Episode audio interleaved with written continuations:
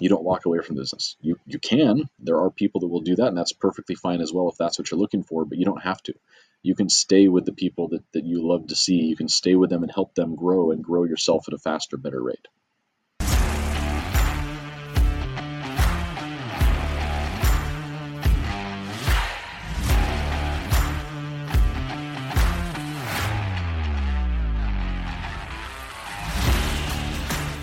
You're listening to Toolbox for the Trades, brought to you by ServiceTitan, a podcast for top service professionals where we interview leaders, their best tips and tricks of the trades. Learn how industry trailblazers stay ahead of the competition and how you too can be at the forefront of an industry.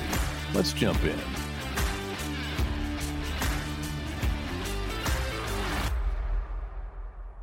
Hello, contractors, and welcome to Toolbox for the Trades. Today, I'm speaking with Travis Smith, the president of Sky Heating, AC, Plumbing, and Electrical in Portland, Oregon.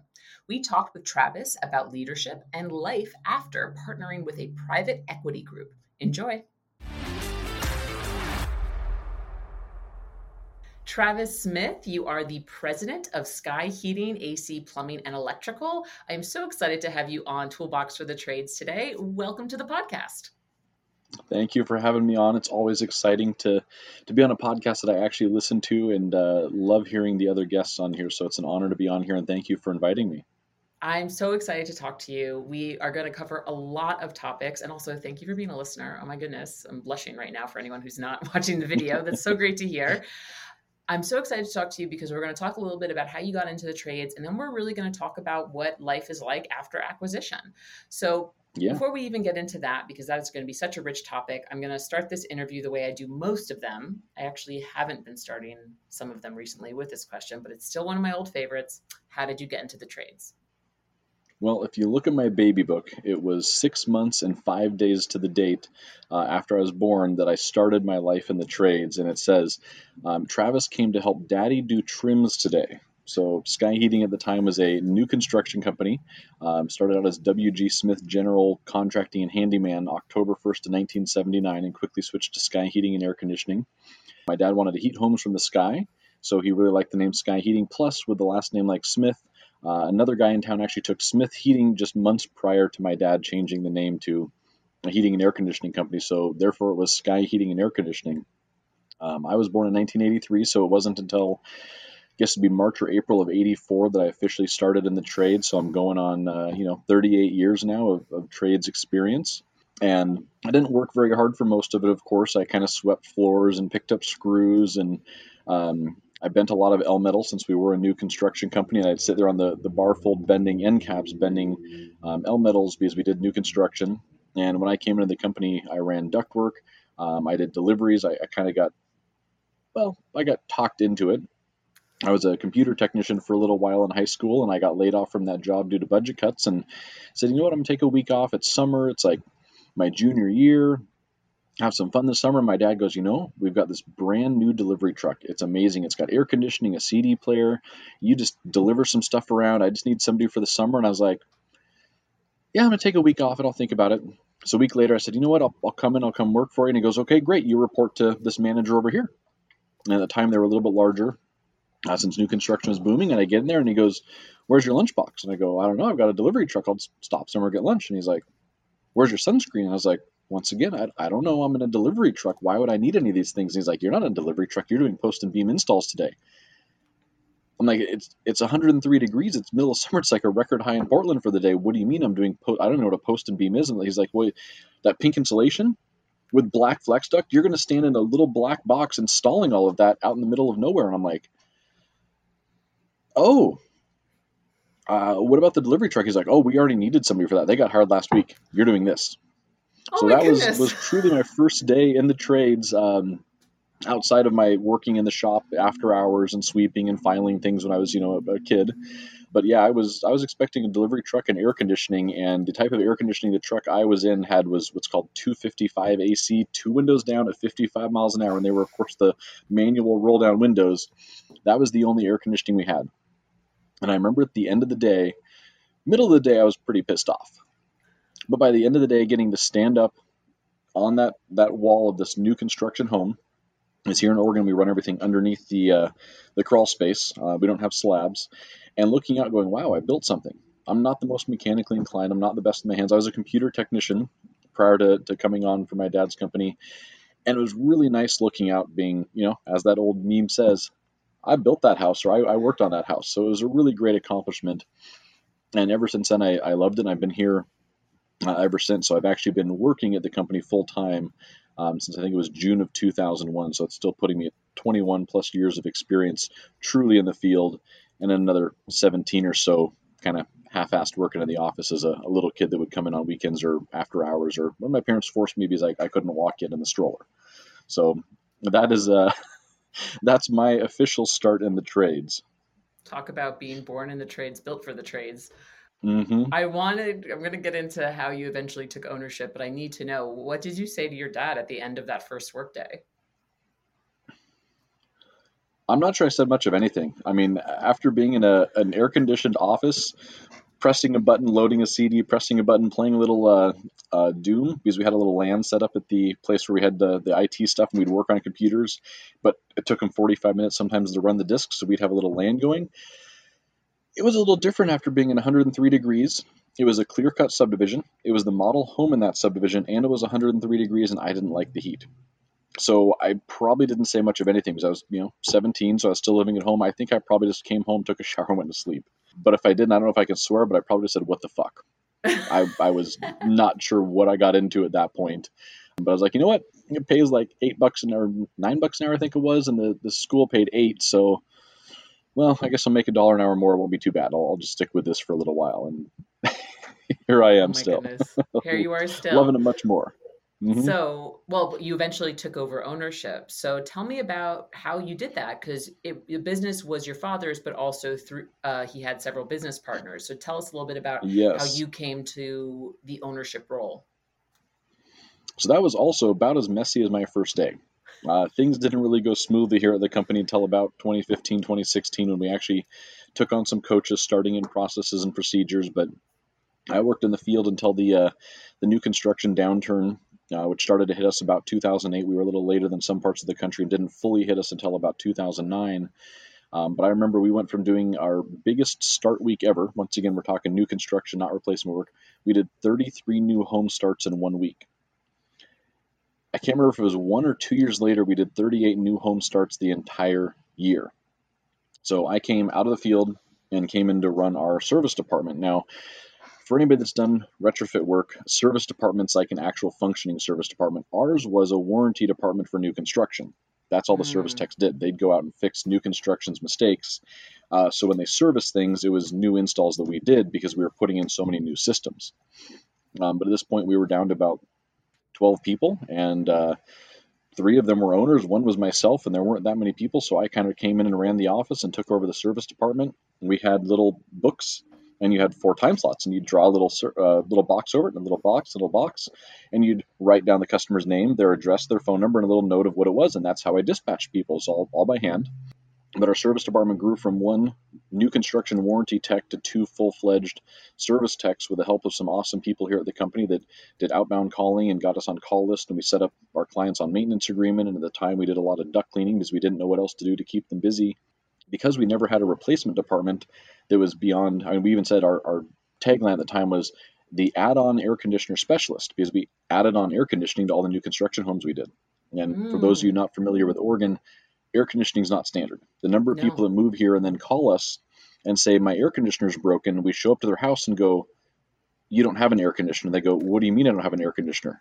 It says AC on my thermostat. And we're like, Yeah, in Oregon, they don't come standard. That's an add on. Oh, it's a 10 year old house. Why would it not have an air conditioner? Yeah, because it doesn't have an air conditioner. It's not not standard. I think we have about 60% of homes that have AC to this day, of actual homes, not not counting rentals and such. So we're getting a little bit hotter. But as we got through that, I was service manager, started selling, and as the new construction downturn happened, one of the business partners took off and went on, I don't know, a drug binge or something to Las Vegas, ran off with our office manager, um, found out she was stealing from the company, so had to call her up and fire her while her boyfriend, who was the other business partner, was on the phone all pissed off. And I was like, sorry, she stole from us um, had to bring his truck back because found out that he knew a lot of this stuff but didn't report it to the other two owners. And the time I owned like a whopping 2% of the companies I was moving in, he was actually supposed to be a 50 50 business partner with me. And my dad and his other business partner said, Well, that's your future business partner, so it's not our problem anymore. We're going on vacation next week and left me to run the business by myself. And they're like, well, he's supposed to be back, so you either need to fire him or figure it out, but we're gone. We're not canceling this. It's not really that important to run the business. And I was like, okay. So I ended up having to change the locks, lock him out, take his vehicle back after finding out that there were some other things going on there. And he showed up at the door a couple weeks later and was like, what, what's going on? And I was like, you're fired. Like, you don't work here. And uh, had to forcibly buy him out.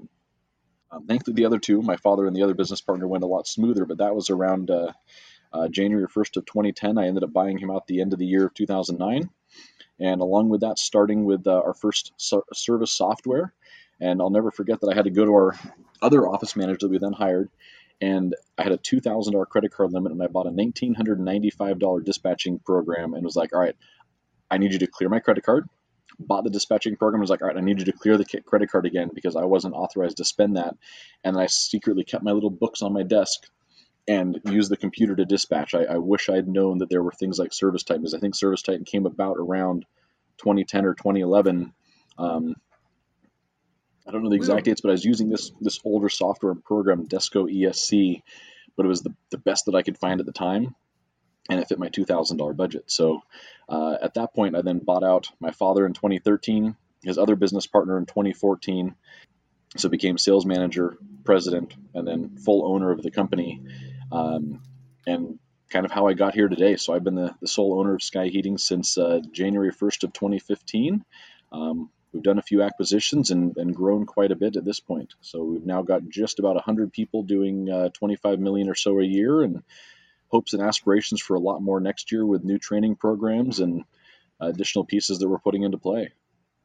I just want to say I really appreciate how detailed you got in that story and I could make a bunch of pop culture references to summarize that.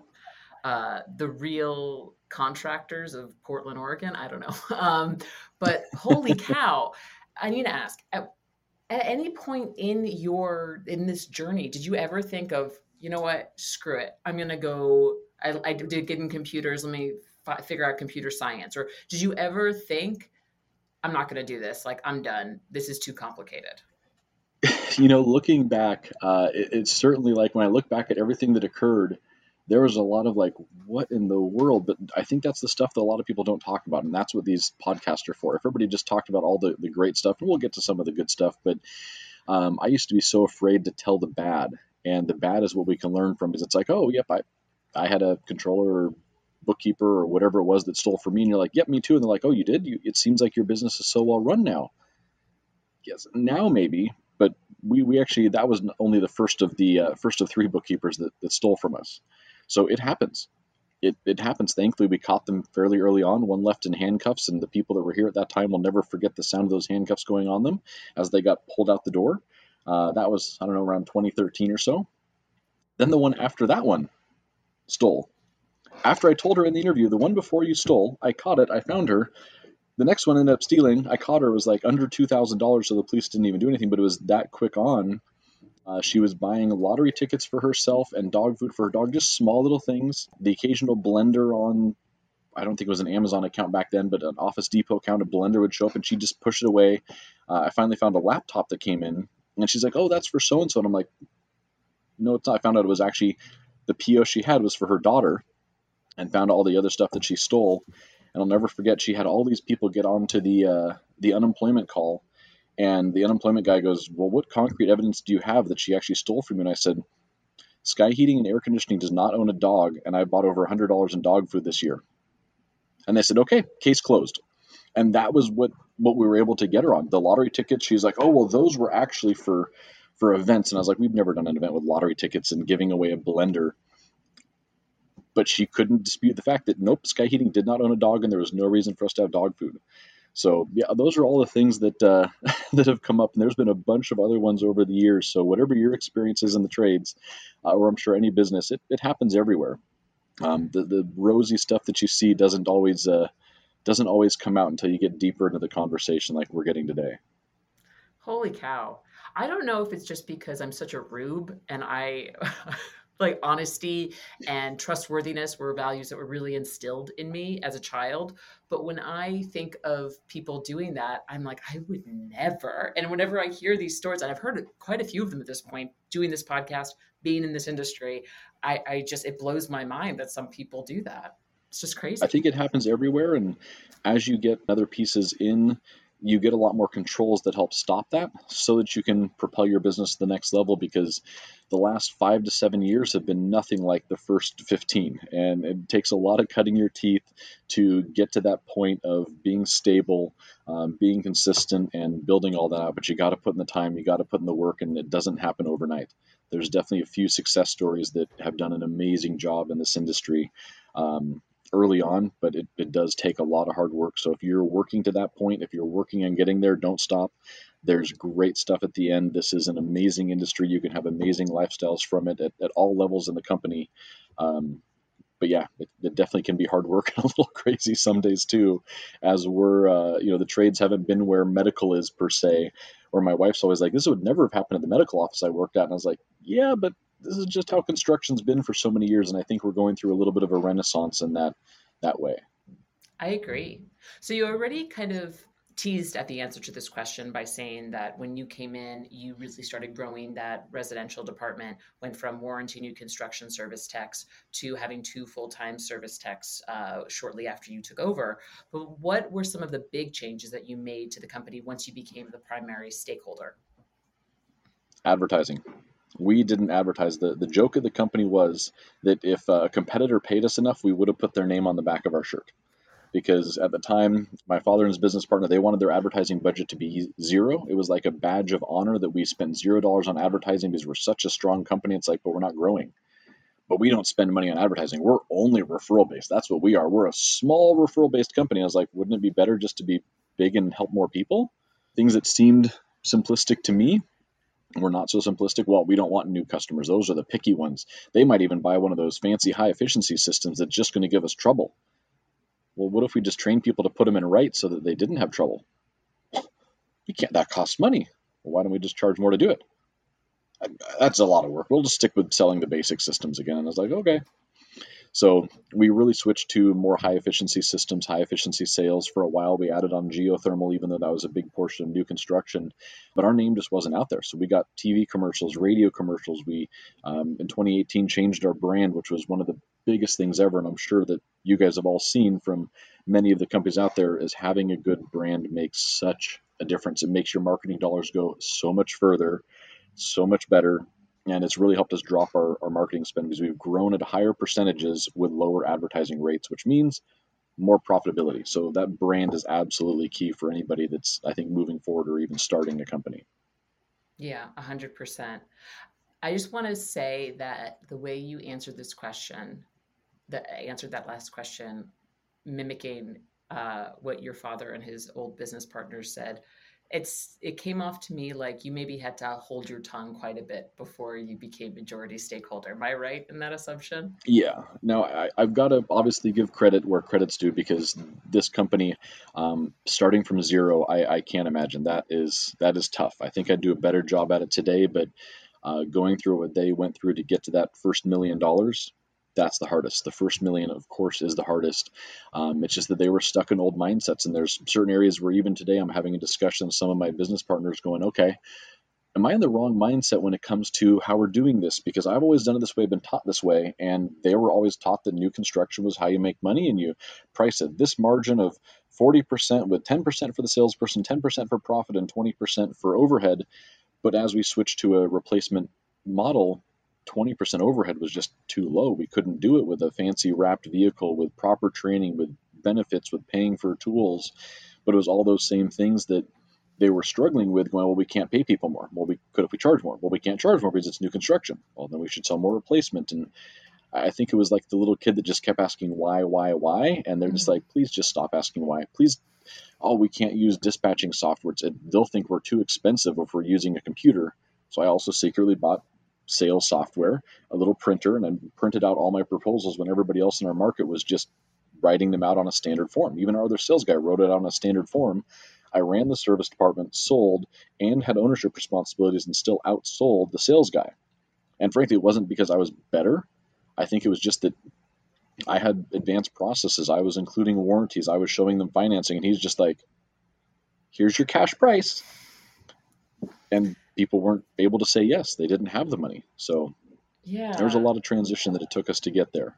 And it's so easy to talk about this now. Obviously, hindsight is twenty twenty, but making those really fundamental shifts to the business had to be really intimidating to folks who had built it from scratch. And as we look back mm-hmm. now, it's like, oh, ha, ha, of course, though they didn't want advertising. That was, you know, maybe not the best move. But yeah, when you put yourself in the in in those shoes, like this is what I know, this is what's brought me success. Why would I change it? It's interesting perspective to think about. Yeah. Um, There's a great book out there called "What Got You Here Won't Get You There." And it really goes through that. Just like what got us to the point today isn't going to get us to the $50 million mark or the $100 million mark. So I think when businesses look at where they want to go, they certainly need to look at what is the business that they're talking to doing that they're not, that's at a higher level, but also understanding that that's going to be different and they're going to need to make that change just as at our point we still need to make changes we're still improving um, and we've got a long ways to go there and a lot lot to still learn so before we get into selling and acquisition um, mm-hmm and your private equity or partnerships. partnership or partnerships. Yeah, there you go. Um, we'll talk about why. We'll talk about why. Um, I just would be. I would love to know how you, because you're fully residential now, right? Hundred percent residential, no commercial, no new construction. Um, no, rarely ever do we work for landlords. We try to stay away from realtors. Uh, we just want to work direct with the end user. We're we're a Nexstar company and follow along those Nexstar models. In fact, they're somewhere, but I can figure out where they are. There's our eight laws of double digit net profit that we live by. Uh, and that made the business much easier to operate, run, and personally, I think much more valuable too. Awesome. Um, so, did you encounter any blowback or anything unexpected? Did anything unexpected happen when you officially transitioned and you killed all new construction commercial business that was coming in? Oh, it was tough. Uh, it wasn't easy because, you know, I'd always told myself the excuse of, well, that's where we train our retrofit installers and our service techs. We bring them in through new construction. How are we going to train people now? We had to completely refactor how we were doing our training, how we were bringing people in. Um, not to mention, we had to cut off a significant amount of our revenue and go backwards. Um, but we quickly realized that we weren't going backwards. Our profitability went up, and our revenue stayed almost the same as we got rid of. In fact, I think it went up that year, uh, too and then getting rid of commercial. We had a lot of people that were a little frustrated um, because they're like, well, you're not taking care of our commercials. And we're like, once our contract's done, no, we are done. We are not coming back out. You need to find somebody new. We had builders calling us up, begging us to come back out. Well, we, we can't find another company. Sorry, it's not my problem. I'm just done dealing with you. You guys are awful. Now suffering the consequences. I don't want to do this anymore. You're not paying us on time. It's it's just awful chasing that money for a lower dollar amount when we could sell it for a better dollar amount of replacement. And so yeah, it was definitely tough. There were people that didn't make it through the transition. There were people that were holding on to old mindsets of sticking with new construction, and there were others that that excelled and came out of the new construction department. In fact, our top sales guy to this day came from our new construction department.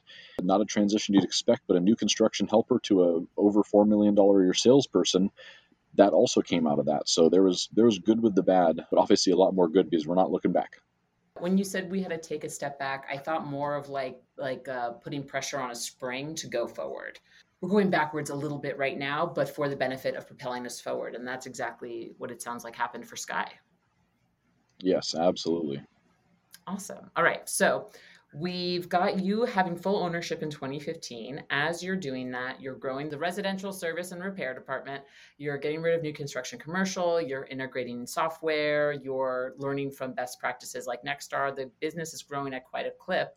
Fast forward to just very recently, you recently sold Sky uh, to P1 Service Group.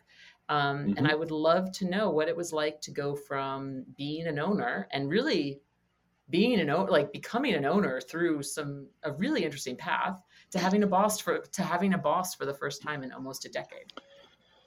Oh, all right. There's a lot to lot to digest there because yeah, a lot came about, and I mean, it kind of brings the story back to probably 2017 or 2018. Um, when we were on one of the Facebook groups and I talked to people like Louis Bruno and others, and I kept hearing this like people selling, people selling. I'm going, why would you ever sell your business? Like this is this is where your income comes from. It's such a great thing to have. Why would you ever want to get rid of it? Because you know people think of selling something. You sell a car, you don't see it again. In fact, dropped one of my cars off today. I'm never going to see it again.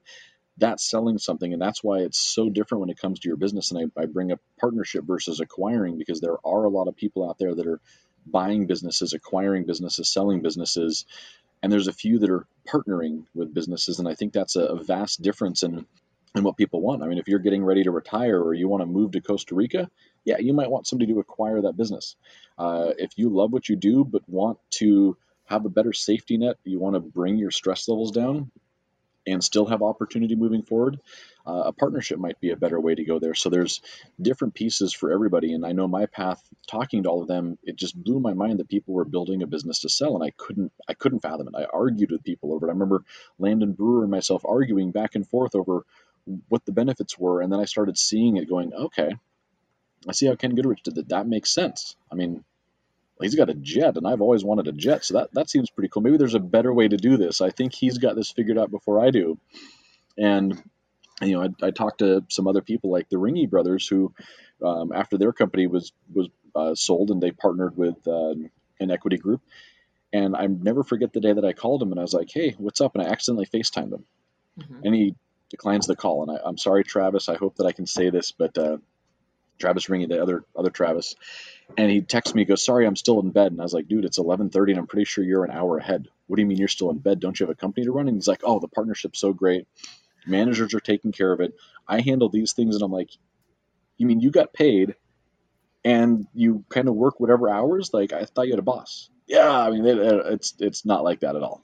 It's almost easier now. I'm like, okay, I need to start talking. So we we called up the the broker that he used, SF&P, and said, all right, let's let's learn a little bit more. Like where do we where do we really think we're we're at on some of these things? And I might be getting the timeline off a little bit there because uh, we ended up going to a dinner and ended up talking to SF&P and being like, okay, what is this actually worth? Where are we at? And when we heard the numbers, we went that that's that's kind of a lot. Like I wasn't expecting that much. I can I can start to see why somebody might go down this path, but it was like I still want to be the owner. I still want to be me. So we ran through the financials, went to market, went down the path of an LOI, pulled back and said this isn't the right partner, readjusted for about nine months, went back on market, found the right partner, and proceeded forward with the the acquisition. Where, um, as I said, it's it's a partnership because they the larger organization, which is the the P1 Service Group, wholly owns Sky Heating. But as that, I then own in part of P1 Service Group, which owns multiple other companies. And then those other companies also own in. So it's so much different than when you're coaching. As you get on a coaching call and you talk to your business coach and they say, oh, you should do this. When it's your own partner at another company somewhere across the country and they say, hey, how are you doing this? You go, this is how we've done it, and these have been the results. Because if they get those results, you made a dollar and they made a dollar. That's a super mutually beneficial call. And then because they made a dollar, probably another person in the group makes a dollar, which means you make another dollar. And the next thing you know, it starts to multiply. So you end up becoming so much stronger as the equity group that you forget how many little things that, as the owner, how many different hats you're wearing. I, will never forget that meeting where I sat down. I'm like, oh, I'm the president. I, I don't work that much. I oh, well, who's the sales manager? Well, I'm the sales manager, and you know, I, I take the calls for the sales team. Okay, who's your marketing manager? Well, I'm also the marketing manager, and I run the marketing. Okay, who oversees the implementations? Well, that would be me. And they're like, you have a lot of slashes. I thought you said you didn't do a whole lot. I was like, I guess when you look at it from your perspective, yeah, there are a lot of hats that all of us wear as an owner. They have people for that. They have somebody that does recruiting. They have somebody that does marketing. They have somebody that implements, depending on whether it's a new software or a new um, accounting system or payroll or whatever that may be. And it's like, oh, there's there's a person for that. It's kind of like the old Apple iPhone. There's an app for that. There's a person for that now with the group. And you think that taking on a boss would be this awful thing after you know working for myself for 10 plus years even though I've, I've only 100% owned the company for seven. I ran pretty autonomously, even though I hide some of the purchases like the, the original service software there. I still run very autonomously. Nobody's like checking in on what my day's like or what are you doing. Why? Where are you at at two o'clock on this day? Um, on Fridays, they're like, "Why are you still at your office?" I'm like, "Well, Friday 11:30. What do you mean? Why am I still at the office? Oh, aren't you gone for the weekend at your other home? No, still Friday, still working. You can see the same same poster behind me. Um, they're they're very liberal in how the business gets ran. We still get to run the business as we see fit. We still make sure to maintain that culture so that our employees are happy, goal oriented, and motivated um, to move both themselves and the company forward, which is our culture statement. And our statements, I couldn't tell you theirs word for word right now, but they align so well with ours. And I remember when we first read their their information on who they were, and it said little things like we have cold brew coffee in the office, we have financial education, we do health and wellness, um, we have a nutritionist on staff, we have video games in our offices. I was like, we've actually been working on buying a coffee machine for our team. We have video games in our offices where we run little video game tournaments and stuff. Uh, thank you, Ben Davis at Express Plumbing, for that one. Got to give him a shout out there. Um, which I think he was your first shops tour. We're open for that, by the way. I'll you know. Oh, oh, noted, noted. And you're in Oregon, so that's uh, West Coast, so that's nice. Yeah. Uh, we started putting video games in, having those things. We actually ran our own financial education piece where we put together a multi part series and taught our teams about how to pay off debt, how to save, alternative investments, what to look for. You know, if you invest this much, what it could be worth down the road at these historical rates of return, and kind of showed them um, why this stuff's important, why you might buy versus rent or rent versus buy, even, and not just say you have to buy a house, you have to do these things. We just wanted to say, here's all the options. You choose what's best for your lifestyle. If you say, know what, I want the big lifted truck and want this, go for it, but know what it's going to cost you. Or know that it's going to cost you having that fun vehicle today or that vacation today so that you can do this down the road. And um, they did the same types of financial education. We went, this is this is great this is somebody who we want to partner with uh, and went to the table and, and made it work. So great. Uh, you're actually the second interview I'm doing today. The other person I spoke with was Leslie Harpool from Champion Plumbing in Oklahoma City. Oh, and hey, Leslie. And she was talking about giving financial education to her team as well. I just want to thank you for doing that because I think that's so important. It's such an integral life skill that I believe is missing mm-hmm. from basic education. And I love it when I hear that owners do that. I want to con- I want to compliment you so much, but I think everyone listening already knows kind of what I'm going to say. Uh, it sounds like you were so intentional about making this move. It was really important to partner with the right person. And you actually mentioned that you had an offer out. You called it's an LOI. Can you define that for us real quick? Yeah. So letter of intent. So it's kind of somebody stating we're dating, um, we're exclusive, but we're not married yet. Sure. And then the actual purchase and sale agreement is when you're married, your your official um, you know, you exchange vows, you exchange rings. It just happens to be typically money and equity and all these other pieces going back and forth. Uh, but the LOI is like we're dating, we're exclusive, and you essentially get pulled off the market, and nobody else is giving you offers, nobody else is looking at your financials. You're just kind of going down that path of that person uh, or that you know equity group or company. So we went down that path and, and went a little ways down it and finally said, you know, this this isn't the right group for us. They're a great group fully respect them. Um, they've done amazing things, but it wasn't the right fit for us and our team. And one of the big things with P1 is that um, our team gets to be owners of the company now. Uh, CSR can buy into the company, a warehouse person can buy into the company, the executive team and management team has ownership of the company so that they also benefit from all these pieces we're doing. Whereas before it was just myself that owned the company and I exclusively gained and I exclusively lost. They get to now share in those gains, which really brings a a whole new piece to being a team because as I told them when I announced this, and, and the only people that knew were the team people on the executive team, um, I had the manager stand up and say, "Look around you." So anybody that's standing in this room, this is now your partner. This is not like a another manager, another department. This is your partner. Everything that you focus on that helps you now benefits them, and everything they do that benefits them helps you. And that service manager that you talk to on the phone, that's also your partner. So anything you can learn from them or teach them, feel free to point that out. You know, don't be like, I got to get back to this or I got to get back to that, because every little thing you learn will benefit both of you, and it becomes so much more symbiotic and so much different than a coaching role that you can't explain until you're in that thought process. I mean, I get people reaching out to me on my my phone, text messages, um, Facebook Messenger. Hey, can you help me with this? Hey, can you help me with that? There's only so much I'm going to do. I mean, I can give them a couple quick blurbs. I'll get on the phone with somebody for a little while. But when it's your business partner, that's suddenly the priority. And when I call them needing help, I'm the priority. So it just it's a fully different dynamic that you I can't fully explain, but it's amazing. It's taking ownership. It's reframing the way that we historically look at business.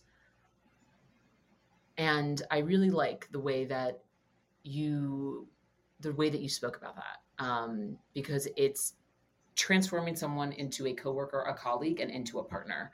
So the same way, hopefully, that you well, I know the same way that you took care into consideration into finding P1 service group, because your employees can now own stake in the group, they will also be on the lookout to flag any behavior that shouldn't that isn't aligned with the company but they're also going to work more collaboratively together to get the best result because when they win everyone wins essentially. Mm-hmm. yeah. It's really interesting. Would you mind explaining how that ownership buy-in works? Because i'm familiar with kind of the tech way that we look at equity and ownership in the business. It's usually on a scale where you get granted x amount of options year over year. So what does it look like mm-hmm. for sky heating so there are different pieces there, and I know that it's state by state specific, and that that greatly varies just because your own states have their own specific laws, and that was one of the uh, the stumbling blocks we ran into as we went down the path of that. And I said that's one of the big things we want. And there was a moment where they said we're not sure we can make this work in Oregon because of the way the laws are set up, and we had to go to a full stop for about two or three days until we got that. Ah, yep, we found the way to make it work. Yep, this will be possible and go forward. So you know, it may be that your company's in a different state and any equity group you go with can't make it happen for whatever reasons, or the equity group needs to be set up under X, Y, and Z. So, kind of first things first, um, you know, know that results may vary just state by state. Even with the exact same equity group, you may have different different results in that. But for us, that was an integral piece of making that work here in Oregon. Um, in short, I don't remember the exact dollar amount. We're actually having the uh, announcement next week for the, the whole team. They know that they can buy in, but the actual buy in starts next week as everything's getting fine tuned there. Uh, when we do our, our on site and kind of our group meetup with everybody from the equity group, with our team, with the managers. Uh, but they have a minimum buy-in, which I think is around fifteen hundred dollars, and then they own equity in the company. You can buy shares, so they buy into shares, and then the managers can also either buy into shares or they're also um, getting C class shares, which is a profits interest. So as the company goes up in value, those shares go up in value, and uh, they share in all the wins too. So there's a lot of ways and pieces for everybody to to grow with the company. But on top of that, um, just the additional leadership training that we're working at putting into play. Um, P1 is huge on making sure that we have um, 13 weeks of recurrent training. So we have these 13 week cycles so that throughout the year we're constantly training every single person on our you know six steps how to provide options how to run through reviews how to talk with clients, um, how to do these technical trainings with air quality trainings, water heating trainings, so that everybody continuously gets trained. Um, and the goal is that everybody in the company gets trained one time per year outside of the company, so they actually go somewhere offsite. And then every single week, we train people for at least an hour a week. So those are some big initiatives and goals that we want to accomplish, and I'm sure we're, we're going to exceed those because we're already working on that. Uh, we have a full-time training manager that came from Nexstar, which is amazing. So we've already got training meetings every week where we run through how we're training. We're all learning to get those training pieces together to put the right academies in place uh, and make sure that cadence touches everybody so that nobody's left behind on that training, allowing them to move forward. Um, we even have things like leadership lounges where we've got mm-hmm. bookshelves, got a couple copies of like David Goggins' Can't Hurt Me, and we leave them on the shelf. And if somebody wants to take it, they take it, and that's that. They don't have to bring it back. Um, I don't think I have any other books. They're all sitting on the shelf. Those are just the ones that came in today. But the goal is to have hundreds of books on the shelf, and you walk in, grab a book, you can read it at any given time. Um, other managers have read it, and you can figure out who's read that and talk to those people and have those discussions so that you know more people like that sales guy that went from a new construction installer into sales into being a true leader at the company how did that journey transpire? What could i do if i'm working in the warehouse today and i'm going what do i have beyond a warehouse job? Well there is a lot more. From there you could move into a maintenance tech which moves into a service tech which could move into sales. You could go into install which then goes over to service. You could move into a csr that could be a dispatcher that goes to a manager and and plenty of people at our company have moved up through those roles. This training will help them all get there. And then on top of that as the managers and, and executive team gets trained, that also means that we should be able to better communicate with all the staff and with everybody else at the company, making it so that we can better take care of their needs and better serve them too. And it becomes very symbiotic in that direction. as well by providing those additional trainings and resources and support. Wow. I'm impressed. I'm impressed, Travis. I don't know if you could tell. I'm impressed. Uh, also, you mentioned SF&P advisors. They've been on the show. Uh, they're fantastic, Brian and Fred. So I wanted to give a shout out to them. I just congratulations, Travis. I mean, I was gonna I was gonna market this episode as life after acquisition, but I think it's more like how life begins post partnership or life post partnership business life. Mm-hmm. I don't know. I'm not gonna. I'm not gonna. I'm not gonna riff titles with you right now. But I really love the reframing it from you know we were acquired to now we have a partner that's enabling us to take our business to the next level. Similarly to how you took a few steps back with new construction, what by eliminating new construction to go forward with service and replacement. I wouldn't say you took a few steps back, but you made a change. You pivoted to now get into that next to now get to that next level of business that you know you and your team are capable of. Mm-hmm. And it adds a huge safety net to our team as well because not only do they have that ownership, but financially we're so much stronger and we've got a much larger backing behind us. Um, instead of leasing or financing vehicles everything is owned and paid for in cash so there's no notes coming due on anything there's no worrying about interest rates. Like none of that stuff matters anymore but our growth also isn't slowed because we're going oh we want to pay cash for these things to be stable. Well it's hard to be both stable and high growth at the same time. I'm sure somebody's done it. And If so, I'd love to learn how. But this is about the fastest, easiest way that I can find out to uh, to do all of those things too. And then on top of that, you get economies of scale when it comes to your health insurance. I mean, you have 400 people on the team. Your health insurance is just going to be better for the same price as somebody, you know, than somebody who has 10. Your vehicle buying, you're going to get to a higher tier. There are different tiers of vehicles. There are different tiers of buying equipment. There are different you know setups and, and pieces when it comes to those vendors and the rebates. So all of those things come into play as the company gets to a larger size and and you get those economies of scale by by partnering up with other great people. That's awesome. So what advice would you give contractors listening now who are thinking about partnering with private equity? What would you tell them if they were to ask you you know what should i do? First and foremost find your why why are you wanting to do this? It's it's very easy to find reasons why not. So don't let that get in your head going, ah, I shouldn't because you know I, I like my income. You can replace your income. You can still have a good income. You still get paid, and you have potential for not only yourself but the rest of your team to make more money. One of the other big things is as the leader, a friend of mine, Louis Bruno, taught me this, and he he taught me that you're always the one slowing down your company. Like you're the weakest link at your company. If I'm running a $10 million company, I'm a $10 million leader. Otherwise, the company would be bigger. Like that's just as simple as it is, and it took me so long to understand that. Um, and John Maxwell talks about that in the Law of the Lid. But I realized that I'm the biggest holdback at the company. So as I have people above me helping, it allows me to be a better leader to then bring the company to the next level because I've never led a company this size. But now we have people that have led companies of this size and larger and bigger organizations that can help kind of pull you up. So find out that why. Like, are you struggling with something? Are you at a spot where you're banging your head against the wall? Are you working 80 hours a week going, okay, this isn't right, but I've got good EBITDA, but I'm not sure which direction to go? That could be a great fit. There could be somebody who can come in, help you fix some of the business while you maintain as the leader. That's a different group, possibly, than the one that says, all right, um, I'm 60, I'm ready to retire, I'm done, I'm walking away. That's a different group. There's groups out there that will put new owners or, or new presidents or managers in place um, and try and fill that leadership void.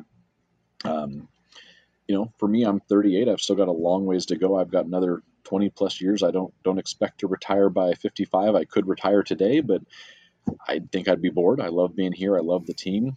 I love watching them progress and grow. I love seeing all the people just blossom and flourish of the company. If you want to do that, while maintaining some ownership, but spreading out your ownership, kind of like insurance. Your your risk is now amongst multiple companies. If your company in your market has bad weather or bad economy and somebody else's doesn't, it's a lot easier to spread that risk around too.